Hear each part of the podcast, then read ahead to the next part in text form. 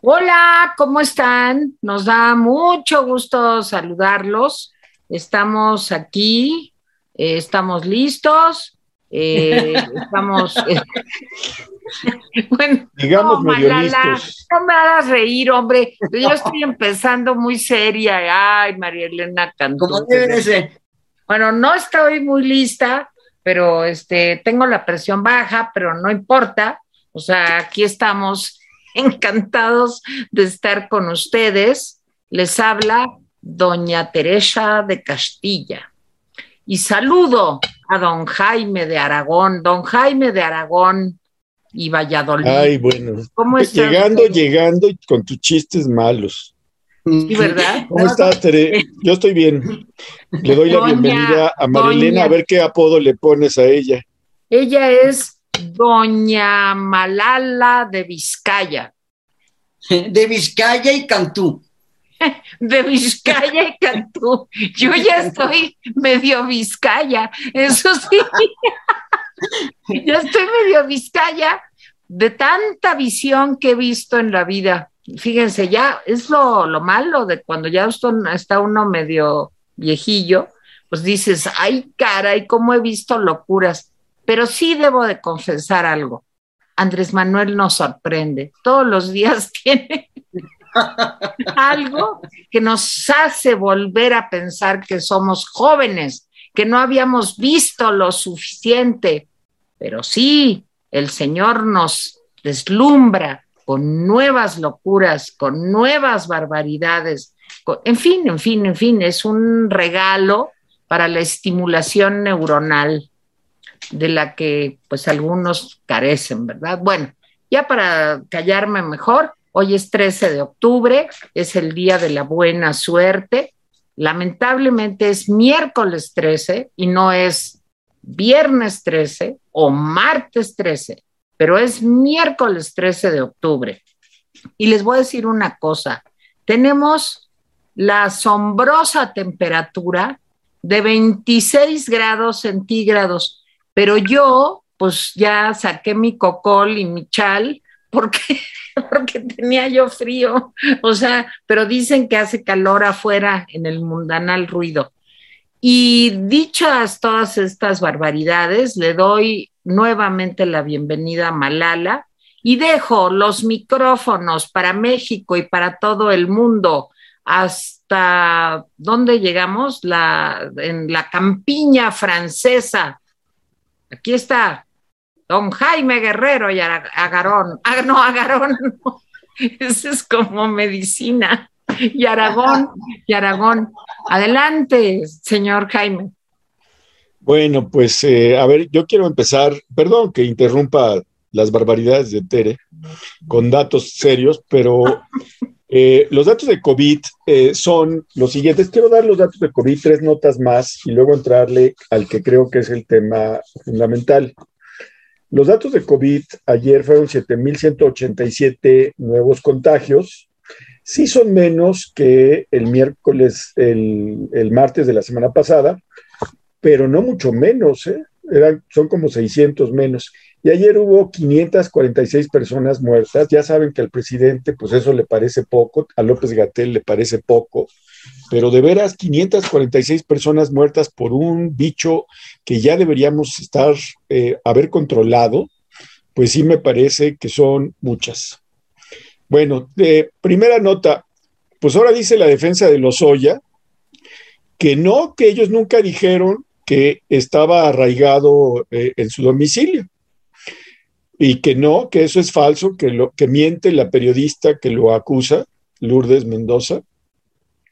Nada más que el pequeño detalle es que ese fue el argumento que dieron los abogados de Lozoya cuando se le convocó a presentarse ante un juez por una demanda que le puso la periodista y dijo que no podía salir, dijeron sus abogados, porque estaba en arraigo domiciliario. Entonces ahí ya se metió en un lío, porque como le mintió a un juez, ese es un delito. Y bueno, pues ahí lo tiene Lourdes Mendoza como sea. Y ya no sabemos, Hertz, por supuesto, ni ha abierto la boca, no tiene cómo defenderse, debería irse. La verdad es que ha sido uno de los peores procuradores o fiscales, como usted quiera llamarlo. Segundo, adivinen qué, que Claudia Sheinbaum está de acuerdo con el presidente López Obrador en que la decisión de la candidatura de Morena para 2024 sea por encuesta. Pues qué sorpresa que Claudia esté de acuerdo con el presidente y en desacuerdo con Ricardo Monreal. Porque ya sabemos que las encuestas del presidente siempre dicen cosas pues que nadie sabe de dónde sacó, pero pues así son las encuestas. Y bueno, pues dicen los expertos del FMI que México es el país modelo del neoliberalismo, así como lo oye usted. Sí, porque resulta que es el país que está alcanzando, de todo el tercer mundo, está alcanzando más rápido el equilibrio en sus finanzas públicas. Déjenme decirles que una aspiración del neoliberalismo es equilibrar las finanzas públicas, es decir, que no se gaste más de lo que se obtiene, y no solamente eso, sino que se gaste menos de lo que se obtiene.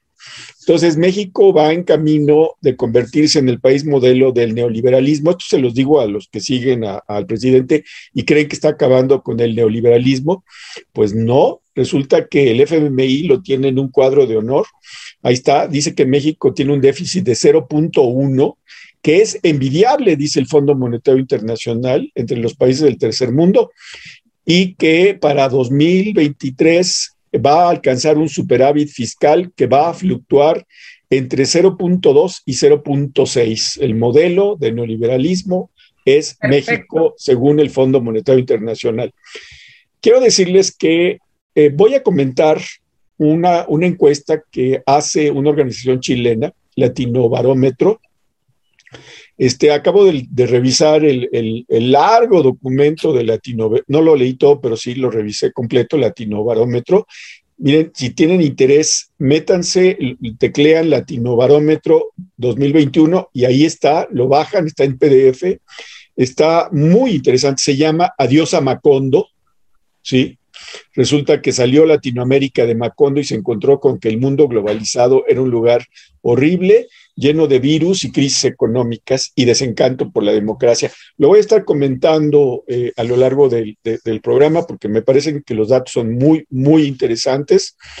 Creo que la nota más importante de hoy sí se le planteó al presidente en la mañana, pero el presidente pues la minimizó.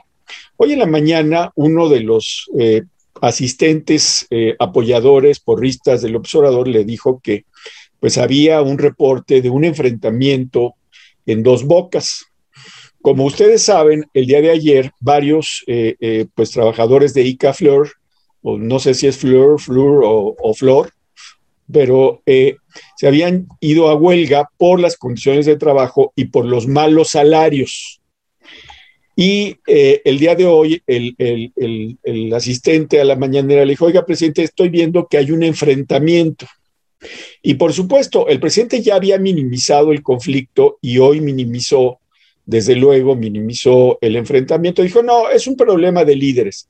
Pues sabe usted que no, métase a cualquier periódico, pues fifí, ni modo, váyase a YouTube y busque enfrentamiento en Dos Bocas y va a ver cómo la policía estatal disparó supuestas balas de goma y gases lacrimógenos. Se ve que lanza los gases lacrimógenos, nada más les voy a decir una cosa, le lanzan los gases lacrimógenos al cuerpo de las personas.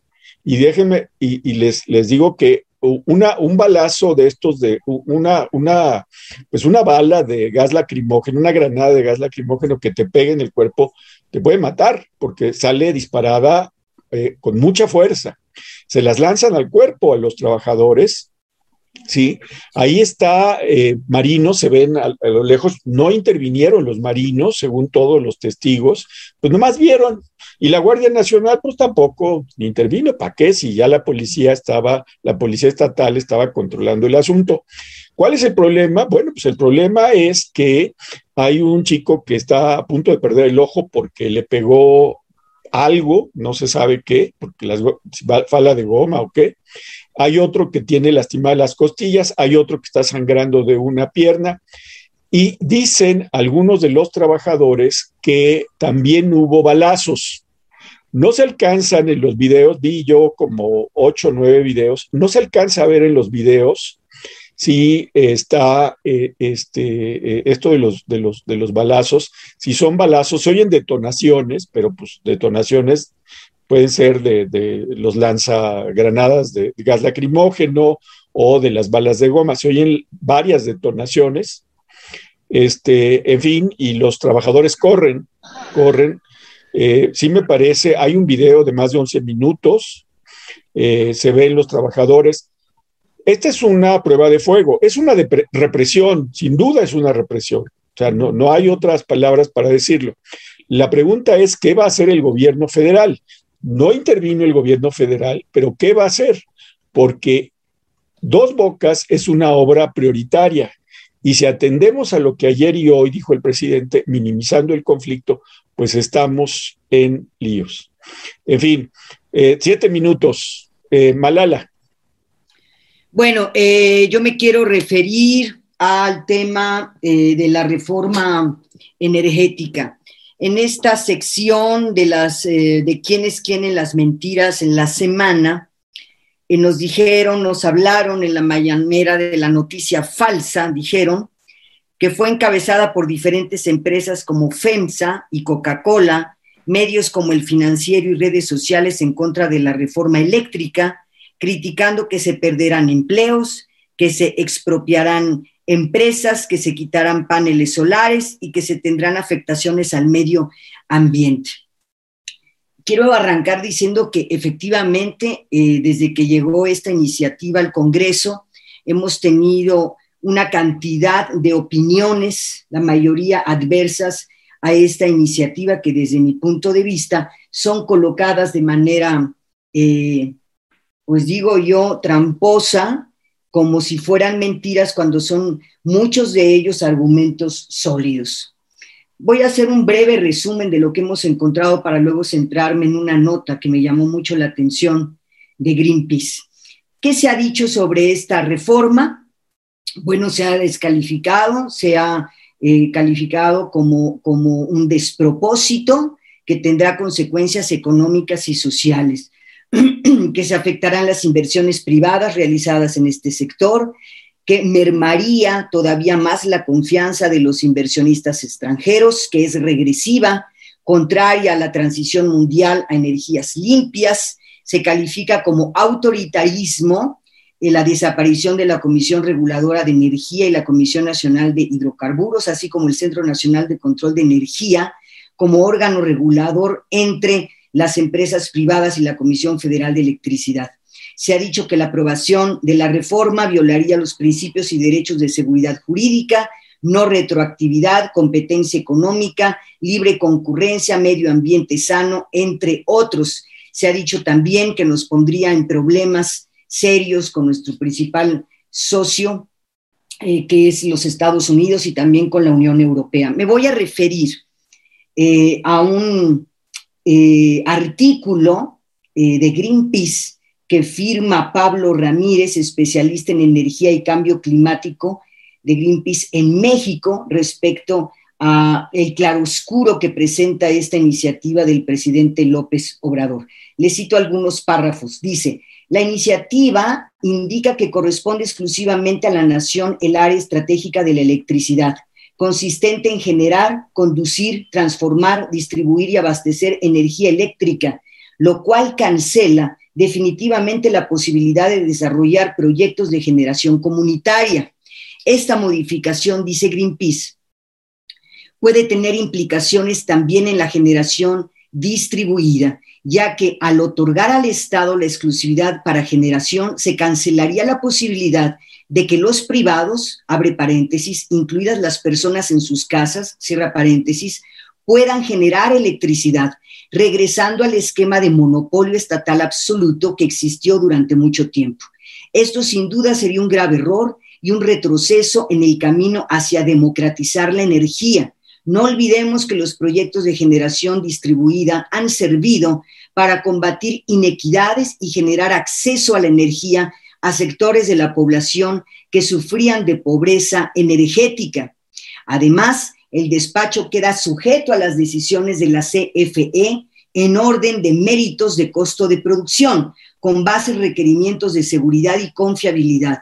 Al no quedar definidos los parámetros de seguridad y confiabilidad, existe una enorme discrecionalidad sobre qué tecnologías serán prioridad para el despacho, por lo que nos deja claro el resto de la iniciativa es que las energías renovables no son consideradas ni seguras ni confiables para las autoridades, por lo que no serán consideradas en el despacho, a pesar de tener costos nivelados mucho más bajo. Ya me acerco hacia el final. Esto abre, dice Greenpeace, la puerta también a que tecnologías que no estaban siendo despachadas por su alto costo de generación ambiental y de salud, como el carbón y combustóleo, puedan ser despachadas de manera prioritaria. Poder quemar combustóleo resulta clave para el plan de refinación, que es uno de los pilares de la política energética. El uso de tecnologías caras, ineficientes y contaminantes para generar electricidad significará que aumentará, ojo, lo dice Greenpeace, que aumentará el precio de la luz. El alto costo de generación tendrá que verse reflejado en la tarifa eléctrica que nos llega o un mayor subsidio que al final de cuentas sale del dinero público, es decir, de los impuestos. Con esto cierro. ¿Qué quiero decir? Ayer María Amparo Casar, entre otros articulistas, entre otras voces que han hablado de este tema, advierte que pueden pasar dos cosas en el Congreso, dado que se necesitan 2/3 para que esto sea aprobado. Una, que el presidente quiere sí o sí romper la alianza opositora, y la otra es enviar una iniciativa, le llaman exagerada, maximizada, con la intención de que se quiten algunas cosas que en realidad no le interesan al presidente y se apruebe sí o sí lo que es de su verdadero interés. Desde mi punto de vista, y con esto cierro, no olvidemos que en el Congreso también están representadas las voces y las miradas distintas a las de López Obrador y Morena. Esos mexicanos también tienen representación en el Congreso. Por ello, debe de valorarse, debe discutirse esta iniciativa con Parlamento abierto, es decir, garantizar la transparencia, el acceso a la información pública, la rendición de cuentas y, subrayo lo último, la participación ciudadana. Más allá de los legisladores, escuchar las voces legítimas que tienen mucho que decir sobre este tema, Tere. Pues miren, ya de veras, lo que decía yo, jugando para hacernos menos pesada la vida, pues es en serio. La mañanera de hoy yo creo que tuvo nuevamente un ataque despiadado a FEMSA y a Coca-Cola. O sea, ayer fue a Cemex, a FEMSA, a Coca-Cola, a Bimbo y a más empresas. Pero bueno, ya se le volvió al presidente costumbre, pues todos los días atacar a la misma empresa. Ya ven que la trae también con algunos periodistas y la trae desde luego con algunas empresas. Y FEMSA y Coca-Cola yo creo que es algo que le molesta muchísimo al presidente, porque nuevamente hoy el embate contra estas empresas que le dan pues trabajo a muchos mexicanos, pues es decidido, frontal. No sé qué pretende. De veras, lo que yo quisiera es saber a mediano plazo qué es lo que busca el presidente, que se vayan las empresas de México, que no sigan reinvirtiendo, no atraer capitales privados para la inversión productiva, no generar riqueza. No entiendo, o sea, no alcanzo a comprender cuál es el objetivo de hacer esto todos los días. Y esto tiene que ver con lo del Fondo Monetario Internacional que decía Jaime, nada más que hasta el fondo está más relajado, es menos conservador y menos neoliberal que López Obrador. Yo les he platicado ya muchas veces, hemos comentado aquí, que en 2008... ante una crisis económica mundial, pues el Fondo Monetario Internacional recomendó la austeridad, el austericidio prácticamente, y hubo países gravemente afectados por estas medidas, como Grecia, ustedes recordarán, y si no, métanse en internet ahora que todo está a la mano, pues a ver qué pasó en 2008 en algunos países del mundo por seguir estos consejos tremendos del Fondo Monetario Internacional, que parecería ser que el presidente López Obrador pues quiere cumplir al pie de la letra. O sea, lo que quiere el presidente es ir más allá, se podría llamar la biografía de López Obrador, más allá del Fondo Monetario Internacional. Bueno, no, de veras, o sea... No, está bien. ¿Sí? Esa es la letra del pie, Tere, ¿no? Sí. O sea, ya les dije que tengo la presión baja, entonces ténganme paciencia. Por ahí dicen que chocheas, Tere, dice Marta Treviño. Chocheo, no, quiero chismear, pero dice Marta Treviño eso. Eso seguro, eso denlo por hecho, pero con la presión baja se chochea más. Bueno, entonces realmente las medidas que el presidente López Obrador pues luce, presume, nos muestra, son medidas terroríficas. Ayer hablábamos de cómo todavía no hay abastecimiento de medicamentos para los niños con cáncer. Venía hoy en algún periódico, no recuerdo en cuál, la nota de un papá con su niño, el niño muriéndose y el papá exigiendo que le den los medicamentos contra el cáncer, porque si no el niño va a fallecer. Pero pues esto al presidente no le importa, lo que le importa es decir que los rateros, que los conservadores, pero que ahora, que cada vez tienen finanzas públicas más sanas, cuando el mundo entero, incluido el Fondo Monetario Internacional, recomendó medidas contracíclicas de apoyo a los micro, pequeños y grandes empresarios, pues para que no haya más desempleo, como el terrible desempleo que se generó en 2008. Pero bueno, pues al presidente eso no le importa, y los niños que se estén muriendo, pues que se mueran, son los que se tenían que morir, y las personas adultas que tampoco pueden hacerse la hemodiálisis o que no pueden tener operaciones urgentes, pues porque no hay equipo, porque no hay materiales, porque no hay medicamento, porque no se les ha dado mantenimiento a estos equipos, pues que se mueran, algunos se tenían que morir. Entonces, esto me indigna muchísimo. Y esta presumida que da el presidente de que él es más neoliberal que los neoliberales, pues como no entendemos muchos, pues él lo dice impunemente y no pasa nada. O sea, y todo el mundo dice, ay, sí, qué buen presidente, la austeridad, la dulce medianía, creo que dijo hoy. Bueno, este es un tema. Y tiene que ver con el número de fallecimientos de ayer, 546 fallecimientos. Hombre, es una cantidad. Les quiero decir que en otros países del mundo, con una cifra así de fallecimientos por el COVID, ya estarían las alarmas nuevamente encendidas. Y aquí cada semana lo que escuchamos es que estamos a 2 rayitas de estar en semáforo verde. No sé de veras a dónde vamos a llegar. Por un lado, no quiere apoyar a los empresarios, chiquitos, chiquititos, medianos, no los quiere apoyar. Por otro lado, quiere que se reactive la economía. Por otro lado, el Fondo Monetario Internacional, acuérdense que dio $12,000 millones justo para reactivar la economía. No sé a quién reactivó, porque no ha reactivado a nadie. La gente se sigue muriendo por el COVID y el presidente dice que vamos a toda madre porque el austericidio va viento en popa y a toda vela.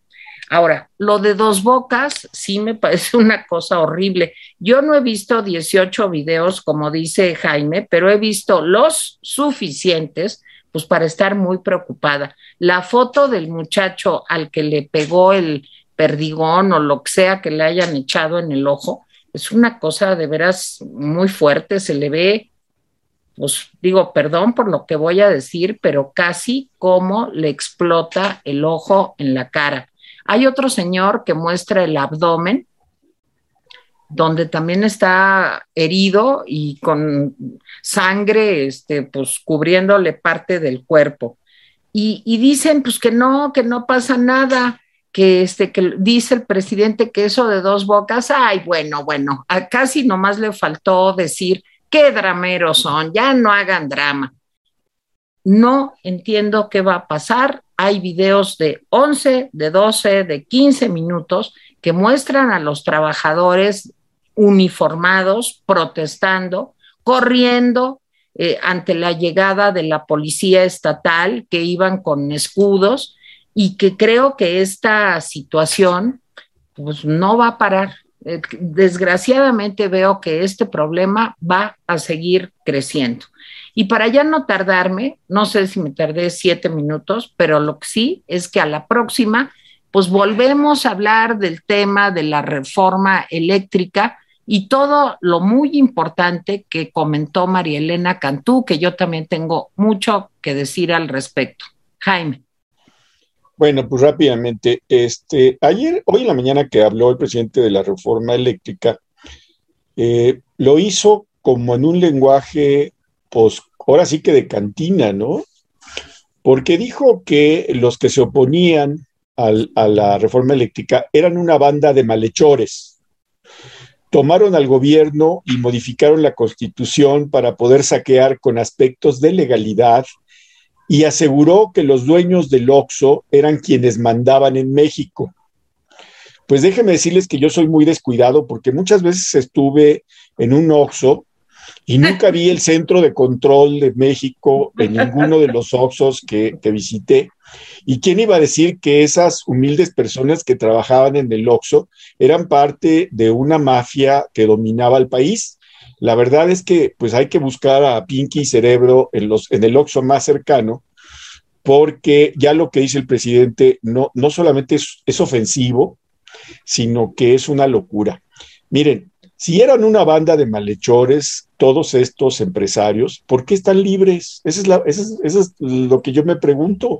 Pues que los meta a la cárcel, ¿no? O sea, si tiene pruebas de que eran malhechores y que cometían delitos, pues que los meta a la cárcel.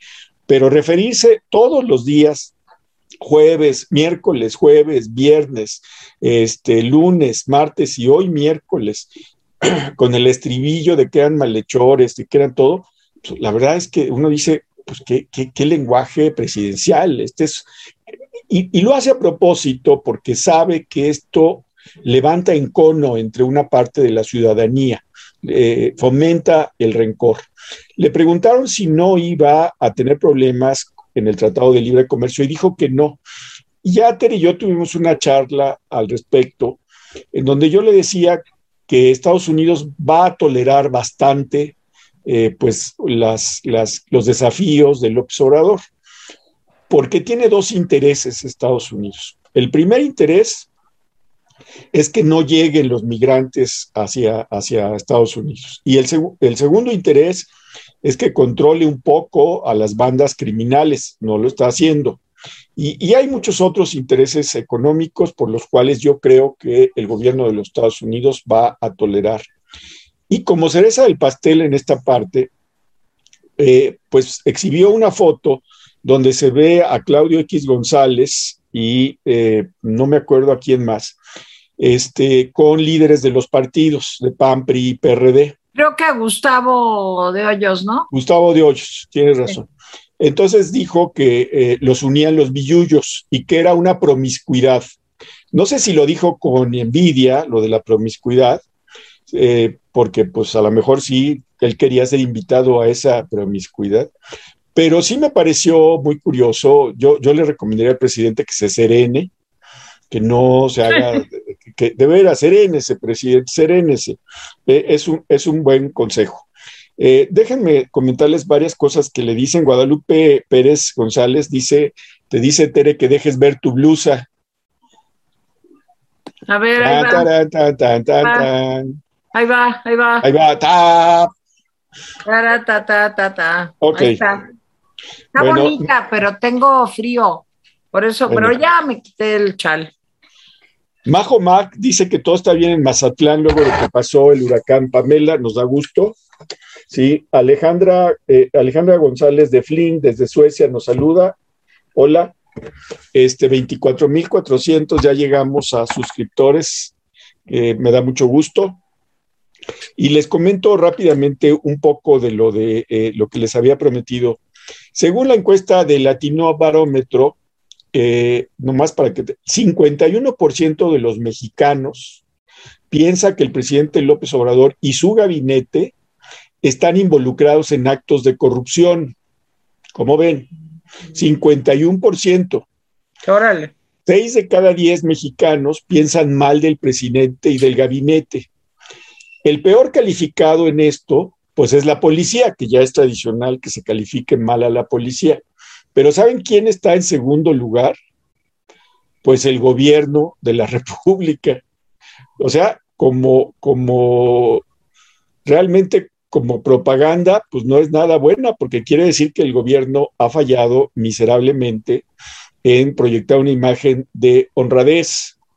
Pues sí, es muy duro la encuesta, porque demuestra que los mexicanos consideran que el gobierno federal, o sea, que el presidente y el gabinete son más corruptos, oigan, que los gobiernos estatales, los partidos y los gobiernos municipales.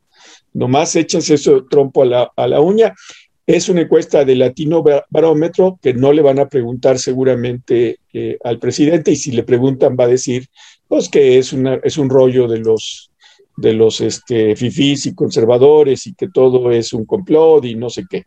Seguramente va a decirlo. Seguiré comentando esto, nada más les voy a decir que leí en varios periódicos una nota que publicó una organización que se dedica a reinsertar a los niños y adolescentes sicarios, niños, niñas y adolescentes que eran parte de del crimen organizado. Y los testimonios de los niños son pavorosos, pavorosos. O sea, este es el país que estamos construyendo. Una niña de 14 años que dice la niña que ella no quería vender drogas, sino matar gente.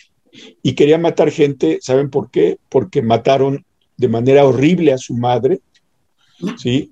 Y entonces, pues, nadie le prestó apoyo y la niña, pues, evidentemente quería ser sicaria. Y como ese testimonio hay muchos otros, sí, no es todo culpa de López Obrador, también Peña, también Calderón, son responsables, y muchos de los gobernadores que han pasado por esos estados. Estamos perdiendo una parte importante de la niñez y de la juventud mexicana. Marilena, 7 minutos. Yo voy a cerrar muy brevemente con lo siguiente para poder escuchar lo que nos dicen quienes nos están siguiendo. ¿Por qué las personas no creen en el discurso de López Obrador sobre el tema de la corrupción? Yo creo que el ejemplo, no solamente por mucho de lo que hemos visto, apoyando a gente impresentable, en fin, con acusaciones muy serias, etcétera, etcétera. Yo creo que el caso más reciente de Lozoya puede expresar de manera muy clara cómo el discurso no tiene nada que ver con la realidad. Les recomiendo de verdad esto publicado por Salvador García Soto en El Universal, que habla de este tema y que lo apunta muy bien, y lo cito. Dice: AMLO ha repetido hasta el cansancio que ya no se protege a los corruptos. No obstante, la imagen del exdirector de Pemex, Emilio Lozoya, cenando, relajado y quitado de la pena en un restaurante en las Lomas de Chapultepec, es la representación gráfica de dos verdades y una gran mentira. Las dos verdades que desnuda esa fotografía son la impunidad que sigue reinando en México para políticos pudientes e influyentes, y el fracaso rotundo de la primera fiscalía autónoma, que resultó tan ineficaz como comprometida políticamente. Y la gran mentira es la que repite como merolico todas las mañanas el presidente desde Palacio Nacional: ya no hay corrupción, se acabó la impunidad. Esto que nos escribe en El Universal Salvador García Soto también tiene que ver, y se la cito más adelante, es más, se la voy a mandar a Gaby Guerrero para que puedan tener acceso a esta nota que se escribe en El País y que dice lo siguiente, y con esto cierro. Lo de Lozoya encierra los dos grandes rostros en México. El primero es esto que nos dice el columnista, la protección al pudiente, al político que llega, pues digamos, a negociaciones oscuras con el poder y que al fin y al cabo, a pesar de que confesó haber violado la ley, se la pasa a todo dar, cenando tranquilamente y disfrutando de los millones que de manera indebida, pues admitió haber sacado de Pemex.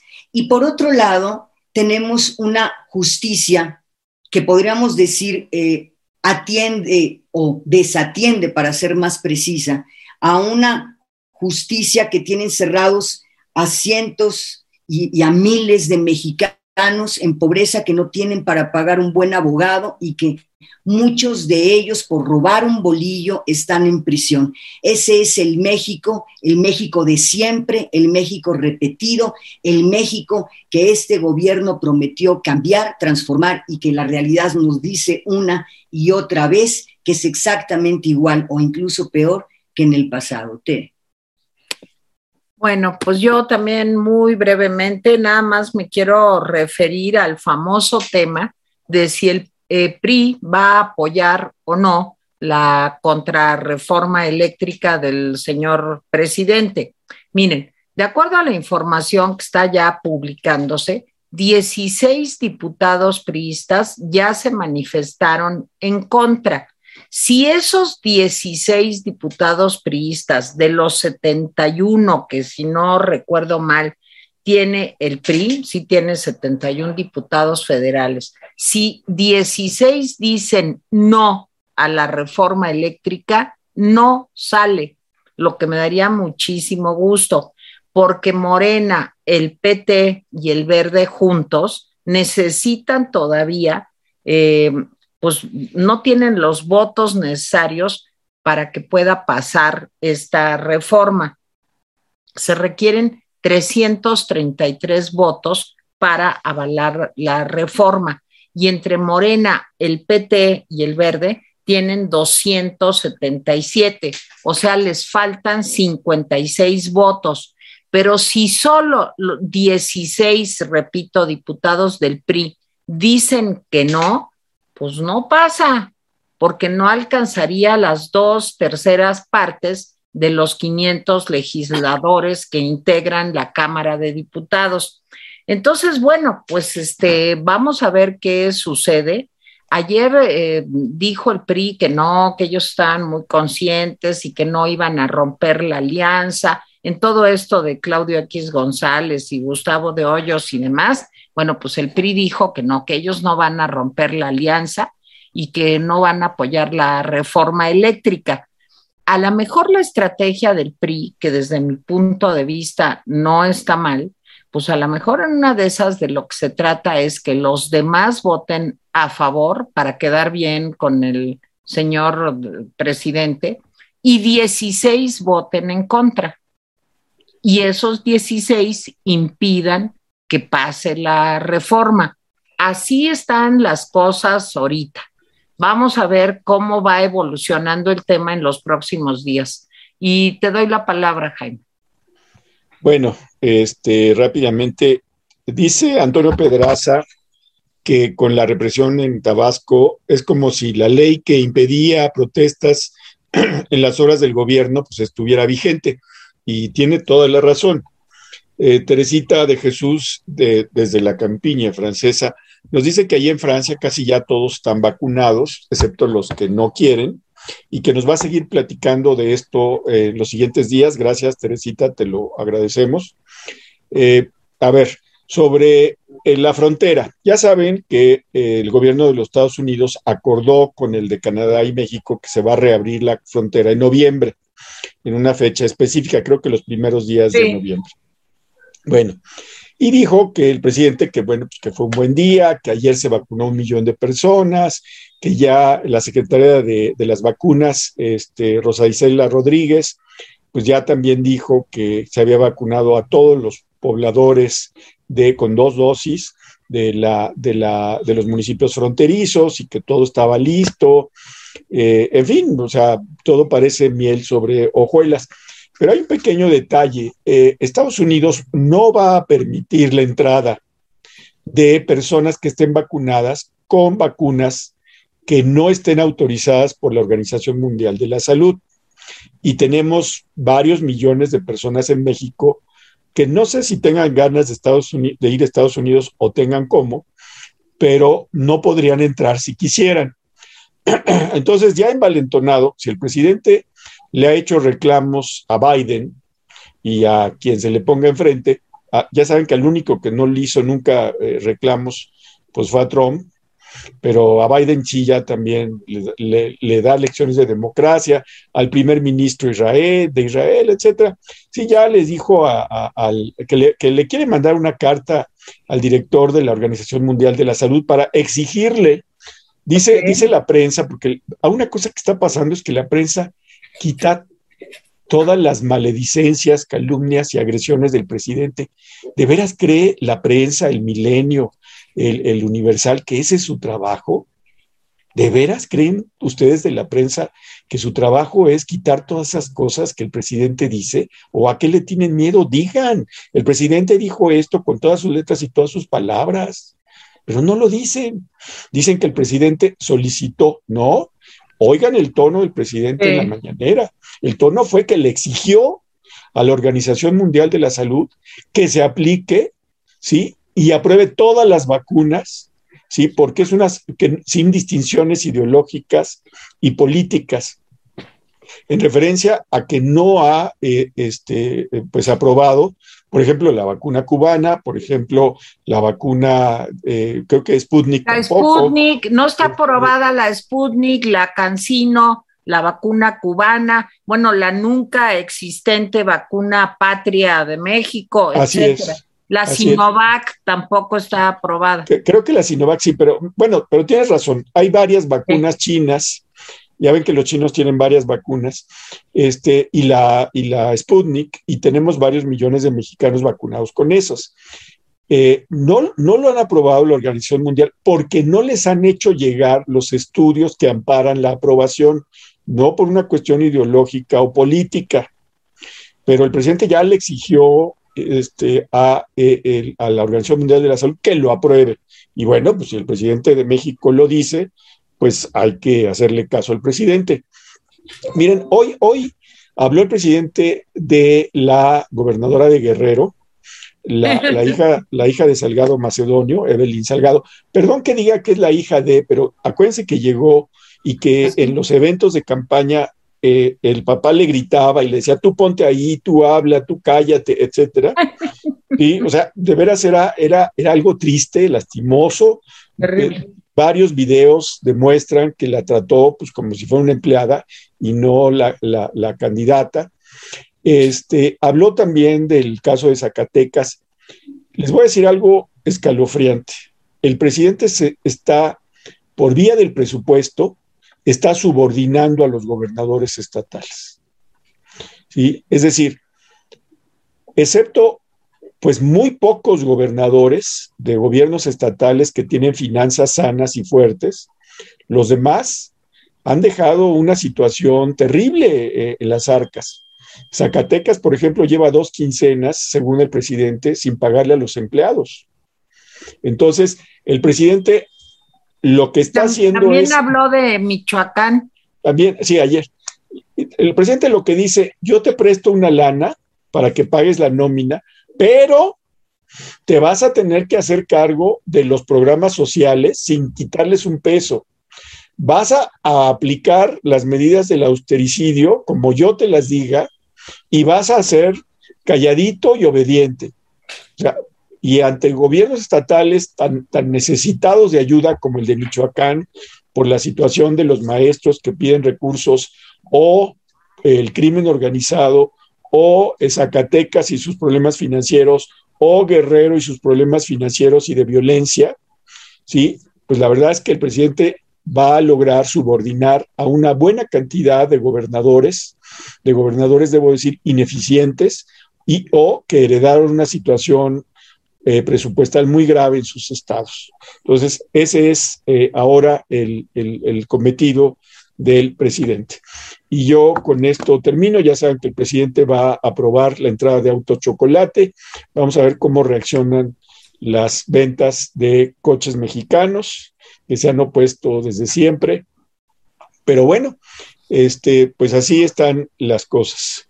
No sé si tenga alguna conclusión final, María Elena y Tere. No, solamente comentar que estemos muy atentos a lo que ocurre con esta reforma en un sector que nos importa a todos, que tiene que ver con nuestras finanzas públicas, que tiene que ver con nuestros derechos. No es un tema de los políticos, es un tema que nos involucra a todos. Parlamento abierto, escuchar todas las voces, frenar el autoritarismo para que se haga exactamente lo que yo quiero, cuando yo quiero y porque yo lo digo. Así que, insisto, en el Congreso están representados mexicanos que también tienen derechos, mexicanos que no necesariamente coinciden con la mirada del presidente y que deben ser escuchados. Tere. No, adelante, Jaime, con los recaditos. Sí, nomás un último dato de Latino Barómetro. En nuestro país, solo el 43% de los mexicanos apoya la democracia. Sí, en el 2002 era 63% y ahora 43%. Dice la encuesta de Latino Barómetro al principio que pues el escepticismo hacia la democracia y sus logros es una demanda de democracia, pero de una democracia eficiente. Y tiene toda la razón. Cuando la gente está, pues dice, no, pues a mí la democracia no me ha traído nada, lo que está pidiendo es que la democracia venga acompañada por instituciones, que venga acompañada por Estado de Derecho, que venga acompañada de una serie de cosas. Leo los recados. Nada más déjame decir algo con relación a esto. Miren, claro que sí. Y me gustaría mucho que Malala, que se mueve en el mundo de los abogados y el Poder Judicial, a lo mejor nos ayude a platicar con alguien si les parece buena idea. Miren, yo creo que una posible salida para la situación en la que nos encontramos es empezar a trabajar por la segunda vuelta, porque creo que el país está tan polarizado que a lo mejor eso podría ayudarnos a los que no estamos de acuerdo con esta administración. O sea, finalmente el presidente ganó al tener 30% de los votos o por ahí. Entonces, la segunda vuelta, yo creo que se vuelve algo muy atractivo, que a lo mejor podría cambiar el futuro de nuestro país. No sé si en el 24 o más adelante, pero ahí se los dejo. Jaime. Bueno, ya subí, ya le mandé a Gabriela Guerrero el link de la encuesta para que lo ponga en la caja. Si ustedes quieren ver, Latino Barómetro es una encuesta larga, pero no tiene pierde, ¿eh? Bueno, ahí van los recados. Dice Esencias de Mujer. Hola, rapidines, muy buenas tardes. Un saludo desde Coyoacán. Trabajadores de la refinería Dos Bocas fueron atacados por elementos antimotines mientras realizaban el megaparo, si lo informamos al principio. Luego dice Francisco Arce, y la línea 12, ya nadie habla de eso. Pues sí, ¿cómo dormirían Marcelo, Delgado, Mancera y Sheinbaum después de que no pasa nada? Process Server dice, el principal promotor de la violencia en México es el barbaján que tenemos enquistado cual tumor canceroso en Palacio Nacional. Leo, este gobierno siempre busca culpables, siempre niegan fracasos y malas decisiones. En fin, gobierno de cuarta. Rafa Montañez, a Jaime se le ve muy contento porque los Vaqueros de Dallas están incontenibles. Parece que ahora sí es su año. Pues sí, la verdad me da mucho gusto que ganen. Que así sea, que así sea, que así sea. Y a María Elena también. Vamos 4-1. 4 ganados. Y eso que el partido con los Bucaneros, la verdad, porque falló nuestro pateador. Que si no hubiera fallado, hubiéramos ganado. La verdad es que va muy bien la temporada. No, pero además de eso, le perdonaron a Tom Brady, según recuerdo, una jugada que no era. ¿Sí? Entonces, bueno, pues ya. Así es. Oigan, dije el otro día que Tom Brady era de los Vaqueros de Dallas. No. Y a las Rápidas casi me mata, Disculpen ustedes, disculpen. Bueno, Antonio Barrera, Los mandos de seguridad de Estados Unidos que llegaron a México, primero, extradición de 3 capos. Segundo, la DEA regresa. Tercero, energías limpias, van porque van. Pues yo no creo que esa sea, Antonio, exactamente su agenda. Yo creo que su agenda es fundamentalmente no dejen pasar a los migrantes. ¿Qué más? Dice Laura Pérez, ¿por qué no se está discutiendo el proyecto de presupuesto? Estamos a días para que llegue el término para su aprobación y los diputados no han dicho nada. Es interesante, sí. Generalmente, antes de que empiecen las discusiones, hay mucho silencio porque están como los acuerdos, los desacuerdos entre los distintos grupos parlamentarios. En serio, se construyen alianzas, se destruyen, otros dicen quita esto, pon esto, entonces, y con un presidente que quiere que esté todo como lo manda, pues debe ser un asunto muy complicado. Carla RM, Tere, buenas tardes, un placer estar aquí en vivo, te escucho con Carlitos y en los programas de Resistencia. Tus análisis son maravillosos. Muchas gracias. Teri Saube, se ha promovido de manera muy puntual no acudir a votar por la revocación de mandato. ¿Por qué no mandamos a AMLO a su asquerosidad de rancho de una vez en lugar de esperar que siga destruyendo el país? Pues por mí, Teri, pues yo encantado, pero no sé cómo hacerlo, para que ya. Achandi 01, ¿por qué afrenta a FEMSA y no a PepsiCo? ¿Algún beneficio tiene de uno sobre el otro?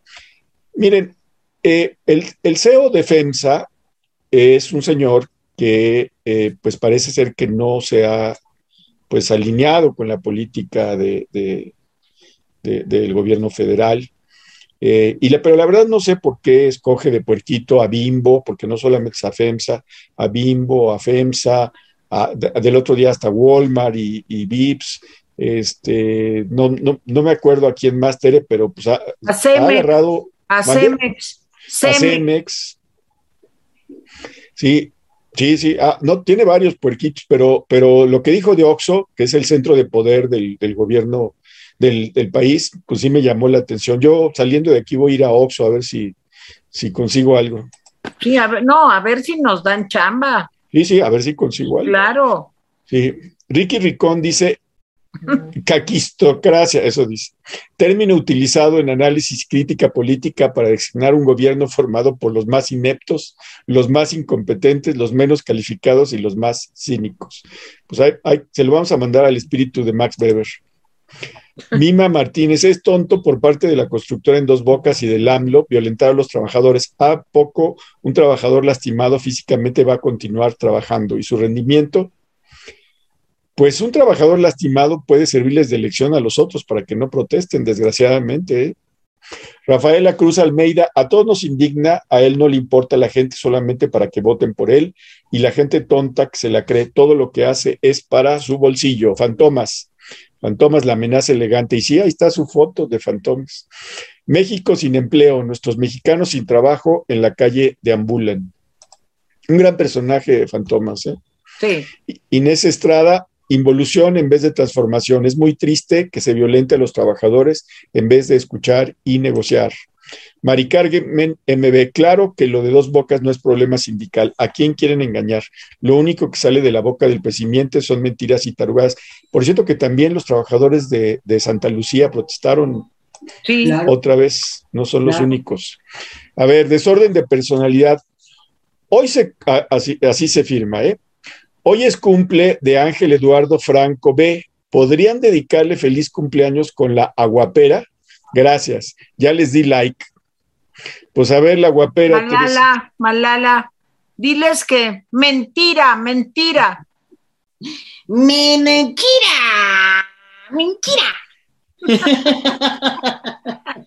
Mira, vamos a hacer una cosa. Voy a cantar hoy que cumples un año más, pero con la brujita. Órale. Tú pones la brujita, pero no la pongas chueca, porque si no, exacto, así. Y nomás, pues ya te la sabes, ahí voy. Vas. Hoy que cumples un año más de estar contenta con tus papás, apaga las velas que tiene el pastel. Ahora tú dices, pupú. ¡Mentira! ¡Pu, pu, pu, pu, pu, pu! Ahí está. La bruja maldita enviando felicitaciones. Exacto. Oye, Tere, cuando dijiste que iba a estar la bruja mientras cantabas y apareciste tú, ¿qué quieres decir con eso? Sí, yo soy una bruja, soy lo último de la ultimidad. No, las brujas no son lo último, las brujas no son. Diles, Malala, que mentira, mentira. No, mentira, las brujas son la neta. Son la neta del planeta, así es. Bueno, saludos desde Coyoacán, Alemania, Guadalajara, Texas, Texcoco, Jalisco, Mazatlán, Colima, Francia, Guanajuato, León, Querétaro, Suecia, Hermosillo y Tijuana. Gracias a Mirza y Maestra Gui que nos donaron a través de los super stickers. Laura Hernández quiere saber si pueden conseguir los mails de los congresistas para enviar una carta a nuestros representantes que voten contra la reforma energética. A ver, Laura, te metes a la página de la Cámara de Diputados y la Cámara de Senadores y ahí vienen, porque la ley los obliga, vienen todos los nombres de los diputados y senadores por partido y vienen su biografía y vienen los correos electrónicos y direcciones donde les puedes escribir mail o carta. Entonces, es buena idea, Laura, yo diría que pues le manden carta a estos señores y señoras y que nos lo hagan saber, ¿sí? Pero miren, si ustedes los insultan, eso automáticamente lo desechan. Entonces, pues díganles, oigan, yo no estoy de acuerdo con que se apruebe la reforma energética, yo no estoy de acuerdo, o sí estoy de acuerdo, lo que sea. Pero ahí vienen todos los correos. Es página, le ponen Cámara de Diputados o Cámara de Senadores, se meten, viene la lista por partido de todos y los correos electrónicos y direcciones donde le pueden escribir por carta o por mail. A ver, y yo les voy a decir otra cosa. En Futuro 21, que es un grupo de activistas, de personas que estamos preocupados, tenemos ya los twitters de estas personas. Lo que prometo es subirlo a mi Twitter para que ustedes, le voy a poner, estos son los twitters de los legisladores, donde ustedes tienen que decir que no quieren que se apruebe la... ¿De los 628, Tere? ¿Mandé? ¿De los 628? Pues tengo muchos del PRI, ¿sí? Entonces lo vamos a subir. Sí, pues si quieres mándaselo a Gabriela para que los vaya subiendo la carta. Ok, perfecto, me parece muy bien. Muy bien. Que no se nos olviden que están obligados a la transparencia y a la rendición de cuentas. O sea, no se trata de ocupar una sillita y decir, ¿sabes qué? Ya llegué, me olvidé de ti, ¿no? Sí, sí. Muy bien. Okay. Bueno, nos despedimos. Gracias, Marilena. Gracias, Tere. Hasta la próxima. Malalita, bye. Besitos. Hasta mañana, Jaime. Besitos a todos. Bye, bye. Oigan, suscríbanse, deposítennos, denle like, todo eso. Gracias. Bye.